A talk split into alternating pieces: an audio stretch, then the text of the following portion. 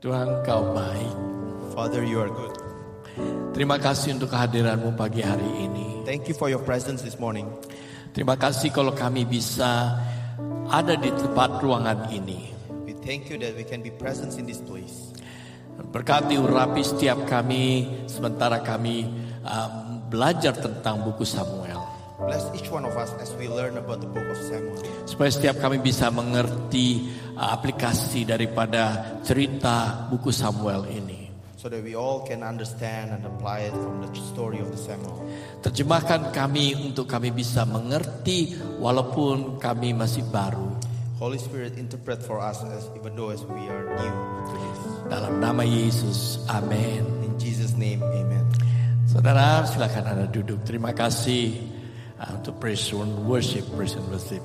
Jun, saya kenalkan untuk penterjemah saya yang baru, Junius. I introduce my new translator, Junius. Seharusnya Evans, tapi Evans kena COVID, saudara. It's supposed to be Evan and Evan got COVID. Yes, okay, good. Alright. Nah, saudara, saya dan istri kemarin baru tiba dari Indonesia. So church, we just arrived, me and my wife just arrived from Indonesia yesterday. Nah, saudara, kami bangun telat karena jet lag. So we woke up late because of jet lag. Dan saudara, hari ini kita akan belajar menyambung buku Samuel 1 ayat 4 eh, dari pasal 4 ayat 1 sampai 22. So today we're going to learn from the book of Samuel, 1 Samuel chapter 4 verse 1 to 22. Saudara, eh, buku Samuel dari Sam- 1 Samuel 3 ke 1 Samuel 4 itu butuh bertahun-tahun lamanya. Book of Samuel 1 to 3, it needs years to learn about that. Nah hari ini kita mau melihat bagaimana tabut Allah dirampas oleh orang Filistin. So today we are going to learn and how the Ark of the Covenant can be taken by the Philistines. Saudara jika Anda pernah membaca perjanjian lama atau melihat film Indiana Jones bagian yang pertama. So if you ever read the Old Testament or watch the first movie of Indiana Jones, Maka Anda dapat membayangkan kurang lebih bentuk tabut perjanjian ta- atau tabut Allah ini. then you will have some visualize uh, about how the Ark of the Covenant looks like. Saudara tabut perjanjian ini merupakan simbol dari kehadiran Tuhan di antara bangsa Israel. So the Ark of the Covenant is a symbol of God's presence for the Israelites. Bagi orang Israel, kehilangan tabut perjanjian ini sama saja dengan kehilangan Tuhan. For the Israelites to lose the Ark of, Covenant is the same as in losing God. Saudara, satu kali saya ada baca buku yang menceritakan suatu hal yang lucu. So I've read a book that tells about a funny story. Ada sebuah kisah menceritakan satu eh, single mother yang punya dua anak laki-laki 8 dan 10 tahun. So a story about a single mom who has two sons aged 8 and 10. Saudara, anak-anaknya rajin ke gereja. The son is a churchgoer, Tapi di rumah mereka selalu berkelahi, saudara. but at home they always fight. Nah, saudara kalau Anda punya anak laki-laki dua pasti Anda mengerti. So for those who have two sons, you will understand this. Lalu satu kali karena frustasi ibu ini membawa kedua anaknya ke gereja untuk bertemu dengan pendetanya. So because the mom is very frustrated about the sons, so the mom bring it to the church to meet with the pastor. Nah, saudara, waktu pastornya silakan anak yang pertama, eh, yang anak yang paling kecil umur 8 tahun masuk terlebih dahulu di kantornya. So the younger one, age 8, goes first to meet with the pastor. Saudara, pastornya bertanya kepada anak ini. And the pastor asked this young boy, Dia katakan, young man, di mana Yesus? Young man, where is Jesus? Maksudnya supaya anak ini kasih tahu dia di sini saudara. Hati-hati maksudnya. The question the pastor was asking is meant to be for the son to point it to the heart. Jadi dia expect anak ini menjawab begini saudara di sini. So that's what the pastor expect for the son to point it to his heart. Ya, anak ini konf- sedikit bingung saudara. But the boy obviously very confused. Lalu kemudian dia tanya lagi kepada anak ini, di mana Yesus? And then again he asked, where is Jesus? Saudara anak ini tambah bingung lagi saudara. And the son even more confused hearing this. Nah, pastornya nggak sabar. Ketiga kali dia tanya dengan nada yang agak tinggi, saudara. Young man, di mana Yesus? So the pastor again, now with a louder voice, asking the boy, Where is Jesus? Anak ini kaget, dia lari dari kantornya keluar saudara. Dan kukunya nunggu di luar, ngejar dia saudara. So the boy was shocked and jumped out of his chair and ran outside, passing the brother. And the brother looked at the, li- uh, the, the older brother looking at the little brother and chased the brother. Brother ditanya, kenapa ada apa kok kamu lari? And then the older one was asking, What's wrong? Why did you run? Anak ini, adiknya bilang kali ini kita dalam masalah besar. And the younger one said, Now we are in big problem. Tuhan hilang dan mereka mengira kita yang melakukannya. So God is missing and they thought we did it. Saudara, apakah Tuhan pernah hilang dari kehidupanmu? So has God ever been missing in your life? Hari ini judul eh, topiknya dalam khotbah saya adalah kehilangan hadirat Tuhan. So today's topic for the sermon is about losing God's presence. Saudara, bila kepercayaan kita sebenarnya membawa kita lebih dekat kepada Tuhan, lalu bagaimana mungkin kita kehilangan hadirat Tuhan? So if our faith was supposed to bring us closer to God, how do we lose God's presence? Hal ini sangat memungkinkan, saudara. This is very possible. Karena dari dalam karena dari peristiwa 1 Samuel 4 ini menunjukkan kepada saudara dan saya dalam peristiwa eh, apa dengan orang Israel di mana mereka pernah kehilangan Tuhan. So this is very possible even for we can look from the story from 1 Samuel chapter 4 how the Israel uh, so for the Israelites losing God's presence. Dan hal yang sama bisa terjadi dalam hidup saudara dan saya. And the same thing can happen in our life. Bagaimana kita kehilangan Tuhan, saudara? So how do we lose God's presence? Kita kehilangan Tuhan karena kita menekankan ritual daripada hubungan relasi kita dengan Tuhan. We could lose our God's presence because we focusing so much on the ritual rather than the relationship with God. Saudara, kekristenan bukan satu ritual, saudara. Christianity is not about ritual. Saudara, kekristenan itu adalah satu hubungan antara manusia dengan penciptanya. So Christianity is about a relationship between us and the Creator. Dosa yang membuat hubungan kita putus antara manusia dan Tuhan. So sin is the one that have disconnect us between us and God. Oleh sebab itu Allah mengutus anak tunggalnya supaya memulihkan kembali hubungannya dengan hubungan kita dengan Tuhan. And because of that, God sent His only Son to restore our relationship back to Him. Nah, saudara, setelah Allah merestorasikan hubungan kita dengan Dia, maka Dia ingin supaya setiap hari kita punya relasi dengan Dia. So once the, restoration, uh, the relationship is restored, He wants us to have a daily relationship with Him. Nah, saudara dan saya lebih memilih ritual daripada hubungan kembali dengan Tuhan. But sometimes we choose ritual over the relationship uh, with God. Ritual sebenarnya sebuah pola yang dilakukan secara berulang kali.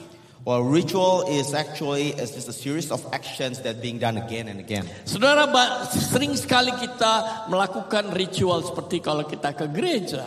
So we do our ritual like as we are going to church. Saudara, banyak kita, banyak di antara kita yang ke gereja hanya kita duduk di bangku dan kemudian setelah itu kita pulang. Paling tidak kita sudah ke gereja. So a lot of us thinking just oh, going to church, we're just gonna sit here, and once we finish, we just go home. But we're thinking at least we're already going to church. Itu namanya ritual, saudara. That's what's called a ritual. Kita nyanyi, ikut, kita ikut menyanyi saudara, tetapi fokus kita bukan kepada Tuhan, melainkan cuma ikut menyanyi. We're singing praise and worship, but we're not even focusing on that. Saudara kita ikut dalam do, berdoa, tetapi pikiran kita tidak kepada doa tersebut, tetapi pikiran kita di tempat yang lain. So we follow prayer, but our mind is not even there. Our mind was thinking about something else. Banyak hal di mana kita men- uh, memilih ritual daripada hubungan kita dengan Tuhan. There are many things that we choose ritual over our relationship with God. Dalam peristiwa kehi- apa, orang Israel kehilangan tabut Allah ini, kita di- dapat belajar kenapa mereka bisa kehilangan hadirat Tuhan. In the story of how the Israelites losing the Ark of Covenant, we can learn on how they lose their the God's presence in their lives. Saudara kalau kita baca dari 1 Samuel 4 ayat 1 sampai 3 Saudara, if you read from the First Samuel chapter 4 verse 1 to 3. Nah, Junius akan bacakan dalam bahasa Inggrisnya. Yep, I will read it in English. Yes, good. Okay. Now the Israelites went out to the to fight against the Philistines. No, yeah, okay. And the word of God, uh, the word of Samuel. And Samuel. Samuel's word came to all Israel. Now the Israelites went out to fight against the Philistines. The Israelites came at Ebenezer and the Philistines at Aphek. The Philistines deployed their forces to meet Israel. And as the battle spread, Israel was defeated by the Philistines, who killed about 4,000 of them on the battlefield. When the soldiers returned to camp, the elders of Israel asked, Why did the Lord bring defeat on us today before the Philistines? Saudara, jadi waktu mereka berperang, dalam satu hari mereka kehilangan 4.000 orang. So when they fought, in one day they lost 4,000 people. Tidak ditulis dalam Alkitab kita, tetapi ditulis dalam Alkitab Ibrani. It wasn't written in Samuel, but it was written in the book of Hebrews. Saudara, waktu Amerika menyerang Irak tahun 2003 sampai 2014, 11 tahun lamanya, So when the United States attacked Iraq back in 2003 all the way to 2014 is 11 years. selama 11 tahun mereka kehilangan 3.500 tentaranya. So for 11 years they lost 3,500 soldiers. Orang Israel dalam satu hari kehilangan 4.000 tentaranya waktu melawan orang Filistin pada waktu itu.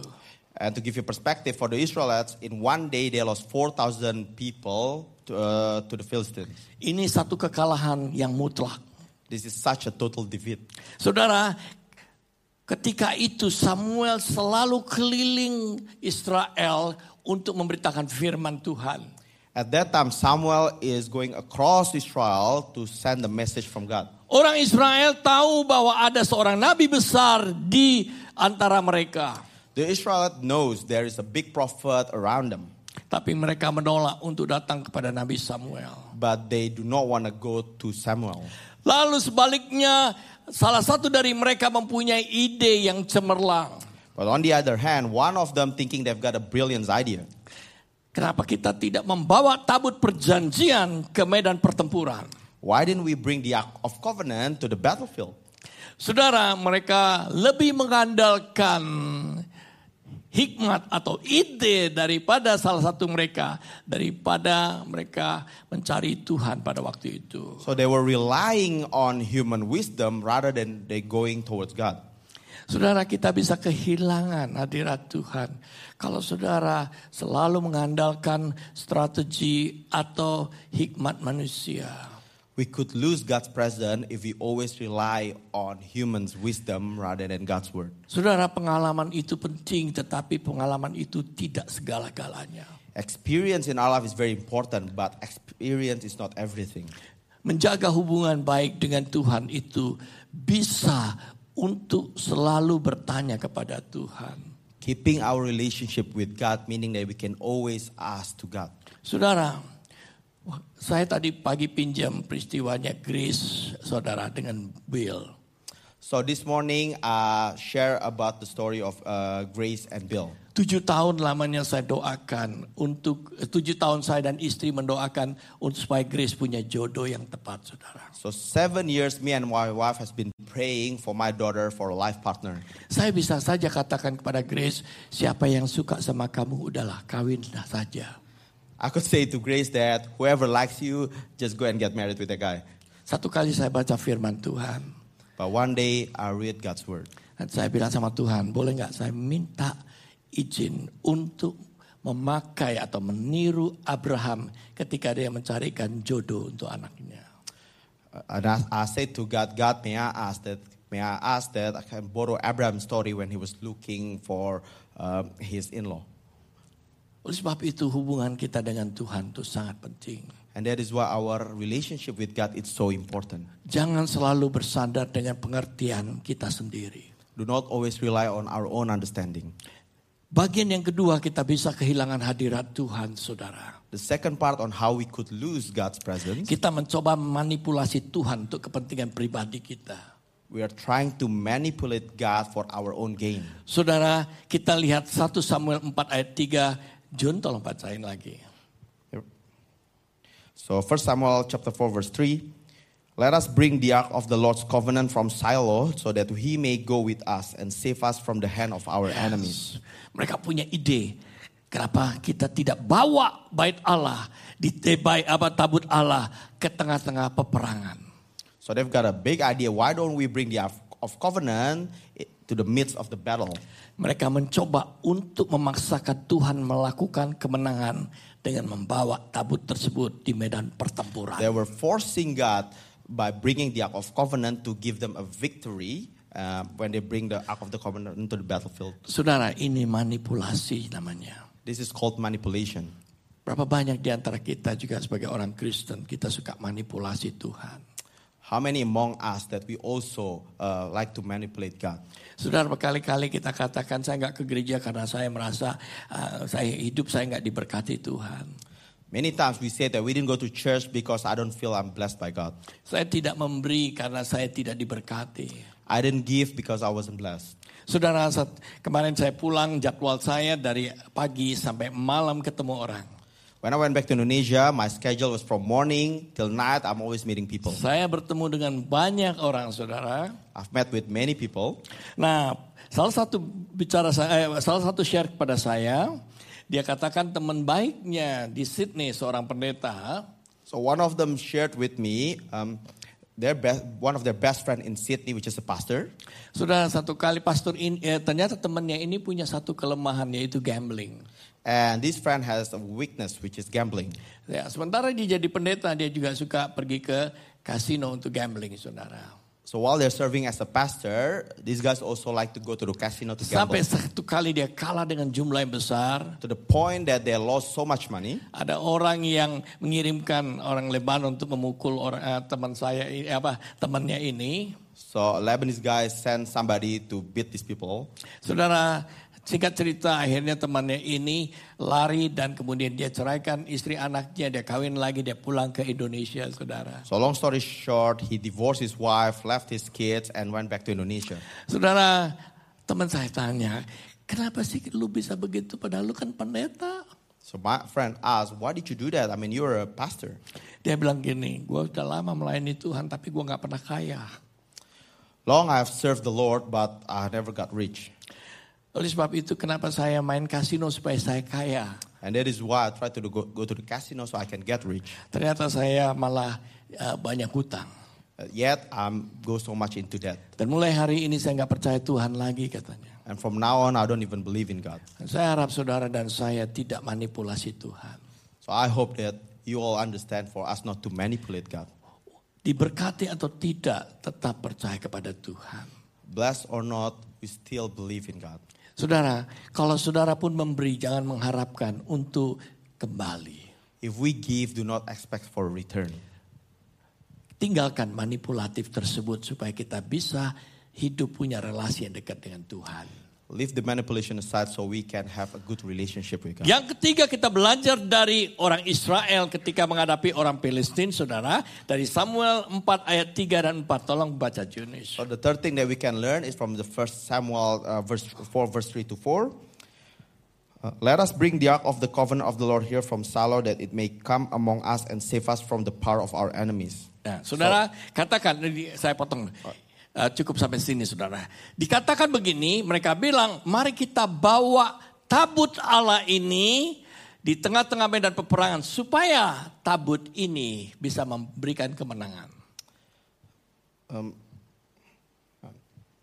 Ya. Enggak. Jadi orang Israel katakan, uh, mari kita bawa tabut ini, tabut uh, tabut perjanjian ini di tengah-tengah medan peperangan. So it was written how the Israel asking, let us bring the ark of the covenant to the in the midst of the battle. So Supaya tabut can give- ini, so ya. this ark can give us a victory.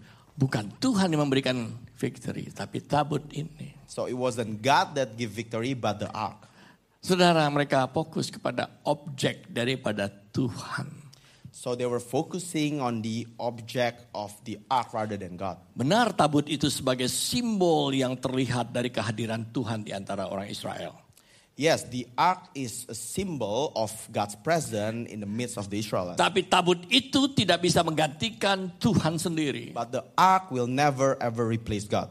Saudara, sering sekali kita fokus kepada objek daripada kepada hadirat Tuhan. And many times we are focusing so much to the object rather than God.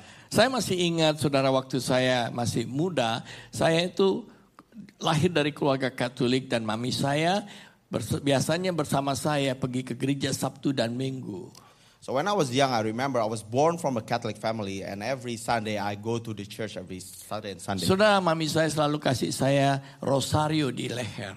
And my mom always give me the rosary necklace on my neck. Mami saya bilang, kamu harus pakai itu supaya Tuhan selalu melindungi kamu. So my mom always says this: you always gotta wear this so God always protect you. Tapi setelah saya ke Jerman Barat, saudara studi di sana saya mengenal Tuhan dan saya diajarkan bahwa hadirat Tuhan tidak bergantung dari objek yang saya pakai. But after I went to German and studied that, where I know uh, God, that I learned is about God's presence that protect me. It's not about the necklace. Satu kali saudara ada tamu mengatakan, Pak Agus gerejanya bagus tetapi nggak ada salibnya. So one day there was a guy coming in. Oh, your church is great, uh, Pastor Agus, but how come you don't have a cross? Saya bilang, Pak, saya mengutamakan hadirat Tuhan daripada patung salib saudara. And I reply, because I prioritize God's presence than just a symbol of the cross. Kita bisa kehilangan hadirat Tuhan karena kita selalu fokus kepada objek daripada Tuhan sendiri. And that's how we can lose uh, God's presence if we're focusing so much on religious objects rather than God. Hal yang terakhir yang keempat, kita bisa kehilangan Tuhan, hadirat Tuhan karena kita mengharapkan berkat Tuhan tanpa pertobatan. So the last point is we could lose God's presence in our life because we are expecting His blessings without our repentance. Junis bacakan dari 1 Samuel 4 ayat 4 dan 5 saudara. So, First Samuel chapter uh, 4, verse 4 to 5. And the two sons of Eli, Hophni and Phinehas, were there with the ark of the covenant of God. As soon as the ark of the covenant of the Lord came into the camp, all Israel gave a mighty shout, so that the earth resounded. Saudara, bayangkan waktu mereka membawa tabut Allah ke medan pertempuran, dua anak Imam Eli yaitu Hopni dan Pinehas ada di sana. So imagine it when they bring the ark of the covenant, two the sons of uh, Eli, which is Hophni and Phinehas, were there. Saudara, dua minggu lalu kita belajar tentang anak Imam Eli ini. Two weeks ago, we learned about the two sons of Eli. Hopni dan Pinehas ini imam muda di mana mereka selalu mencuri persembahan dan meniduri perempuan-perempuan di bait Allah. So Hophni and Phinehas, uh, we learned that he, they like to steal the offerings on the altar and also sleep around with the woman uh, in the temple. Saudara, bayangkan or, kedua orang ini ikut mengarah-arah tabut perjanjian ke medan pertempuran. Now imagine these two people going there, bringing the Ark of the Covenant to the battlefield. Padahal orang Israel tahu moral kedua orang ini. While the whole Israelite knows that these two people are immoral. Seharusnya kedua orang ini bertobat terlebih dahulu. What they're supposed to do, these two people should have repented first. Saudara, pertobatan itu adalah uh, pertobatan atas dosa itu sangat penting untuk memelihara hubungan kita dengan Tuhan.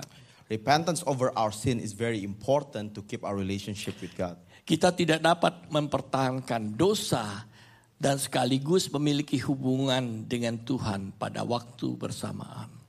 We could not have keeping our keep our sinning life and then at the same time hoping to have a good relationship with God. Kita tidak dapat mengharapkan berkat Tuhan tanpa pertobatan. We could not expect God's blessing without repentance. Saudara, kita perlu mengakui dan meminta ampun kepada Tuhan atas dosa kita. We need to acknowledge our sin and ask for forgiveness. Saudara, semakin tua saya ini orangnya enggak apa eh, tidak sabaran lagi.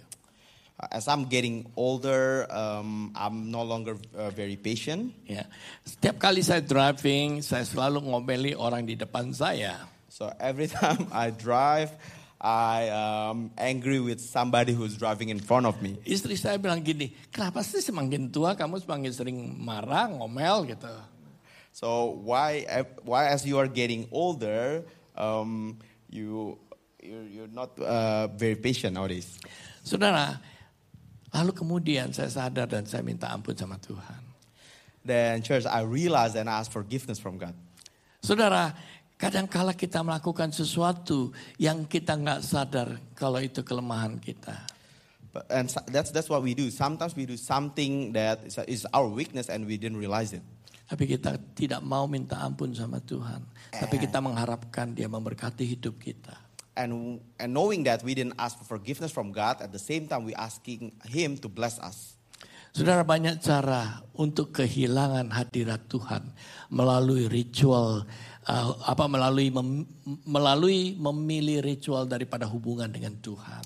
So we learn there's so many ways that we could lose God's presence in our life by choosing ritual over relationship with Him. Mari kita melihat satu hal yang lebih penting lagi, yaitu yang sangat penting, saudara, di mana uh, orang Filistin, orang Filistin kehilangan Tuhan dan mengikuti kepercayaan mereka. So let us look at another important point on how the Philistine also losing God by following their false belief. Kita lihat dalam 1 Samuel 1 ayat 6 dan 7, saudara. Eh, 1 Samuel 4 ayat 6 dan 7.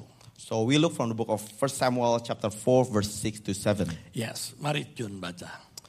And when the Philistines heard the noise of the shouting, they said, What does this great shouting in the camp of the Hebrews mean?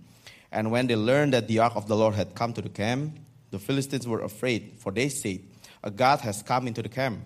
And they said, Woe to us, for nothing like this has ever hmm. happened before. Woe to us, who can deliver us from the power of these mighty gods? Yeah. These are the gods who struck the Egyptian with every sort of plague in the wilderness. Saudara, orang Filistin mengakui bahwa Allah Israel itu luar biasa. So the Philistines believe that the God of Israel is mighty. Mereka sering mendengar bahwa orang-orang Israel ditolong oleh Allahnya yang dahsyat. They have heard stories about how the Israelites was being helped by the God of Israel. Sekalipun mereka mengakui Tuhan Israel itu luar biasa, tapi mereka tidak percaya. Even though they know about the might of the God of Israel, but they do not believe. Saudara, kita bisa kehilangan Tuhan atau hadirat Tuhan karena kita tidak sungguh percaya kepada Dia. And that's how we could lose uh, God's presence because we really do not uh, fully trust Him. Bagaimana kita bisa kehilangan hadirat Tuhan dengan tidak percaya kepada Dia? So how could we lose God's presence by not fully trusting Him? Saudara, satu kali waktu dalam pembicaraan di Indonesia, ada teman saya katakan, kok percaya nggak di sini ada satu komsel yang anggotanya berantem sampai masuk court gara-gara uang. So when I was in Indonesia, I had a dis- uh, discussion with a friend, and the friend told me, "Hey, did you believe it that in in here we have a like a life group that one of the member fighting against one another, and they went to court over money." Lalu teman saya ini tanya, kok ini masalahnya apa ya? Gimana menyelesaikannya sebenarnya masalah mereka ini? And, and they were asking me, uh, Pastor Agus, like, how, how do we solve this issue? Saya bilang semua itu masalah hati saudara. And I replied to them and said, it's all about the heart problem. Saya ceritakan sama dia, satu kali uh, in presenter mengirimkan uang 230 juta rupiah ke Indonesia melalui teman baik saya. So I told them a story about there was a time where um, our church sent 230 million rupiah, equivalent to about $23,000 uh, to Indonesia. Saudara, itu untuk membangun rumah singgah di Indonesia. And that was to build a home in Indonesia. Saya sudah ke sana dan melihat tanah tersebut, saudara. I went there and looked at the land. Singkat cerita, kemudian uang itu sudah dikirimkan dan buildernya itu makan uang tersebut, saudara. So long story short, the money has been sent, but the builder never actually built it. Saudara, akhirnya singkat cerita ada satu businessman yang akhirnya reimburse kehilangan uang tersebut, tapi uang tersebut tidak dikembalikan lagi kepada kita. So there's one businessman that came in, tried to reimburse uh, and build the home again, but we never got the money back. Saudara, teman saya satu lagi membocorkan kepada saya. And one of his friends told me, Dia katakan, Pak Agus sudah uh, uangnya dikembalikan nggak? and then they were asking, "Hey, did you receive the money?" Terus saya bilang, loh uh, katanya kan dimakan sama buildernya. Oh Eh. enggak, And as far as I know, oh, I thought the builder ended up run away with the money. ternyata diganti Pak Agus dan uang itu dikembalikan. And this friend told me, "Oh no, Pastor Agus, that didn't happen. I mean, Lalu saya telepon teman saya. I mean, the the money has been reimbursed, but that's not what happened. The money has Nah, been saya reimbursed." ajak and istri saya dan istri dia untuk ketemu di satu tempat ngobrol. So I bring my wife to meet with him and his wife to have a chat. Singkat cerita saudara, dia menuduh saya bahwa uang itu, uh, saya katakan uang itu untuk gereja dia, saudara. And they told me that they think that that money is for their church. Saya bilang Anda tidak pernah kasih tahu bahwa uang itu dikembalikan. And I said to him, number one, you didn't tell me that the money has been reimbursed. Kedua, Anda bilang kalau saya itu uh, beritahu Anda bahwa uang itu untuk gerejamu. And then suddenly now you make an assumption that that money is for your church. Lalu dia janji untuk kembalikan uang itu, saudara.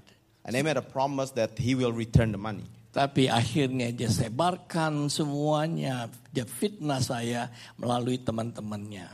And yet instead they go out, he goes out there and tell a different story Teman-temannya bilang saya ini pembohong.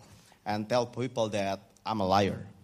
Saudara, akhirnya satu kali tahun lalu, Desember tahun lalu, uh, mantan IPC di eh, presenter di Indonesia itu mengumpulkan 350 juta rupiah untuk membantu 190 hamba Tuhan di desa. So last December, um, one of the member of IPC Indonesia of Praise Center, he gathered 350 million rupiah to help uh, 190 Ya, hamba Tuhan di desa. to help 190 uh, servant of God in Indonesia. Saudara, nah karena uang itu kelebihan sedikit saudara, And because there's some money left over, saya katakan kepada salah satu mereka untuk entertain, untuk ajak makan siang hamba Tuhan yang percaya bahwa saya ini pembohong. and I told them to use some of the leftover money to invite all the servant of God that believe that I was a liar. Nah setelah kumpul semuanya di satu restoran yang mewah saudara di Indonesia. So once they gather in in one of the good restaurant in Indonesia, Lalu kemudian mereka bilang, ini dalam rangka apa ya? and they were asking, uh, "What's the occasion?"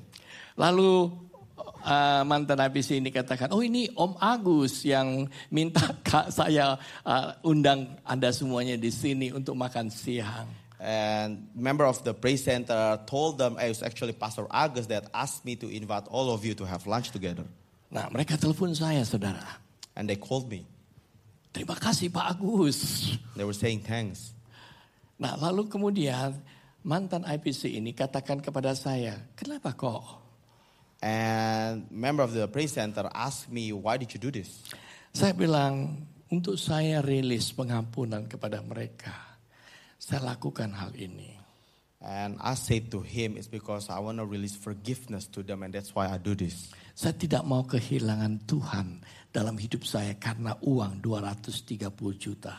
And I said, "I do not want to lose God's presence just because uh, twenty-three thousand dollars."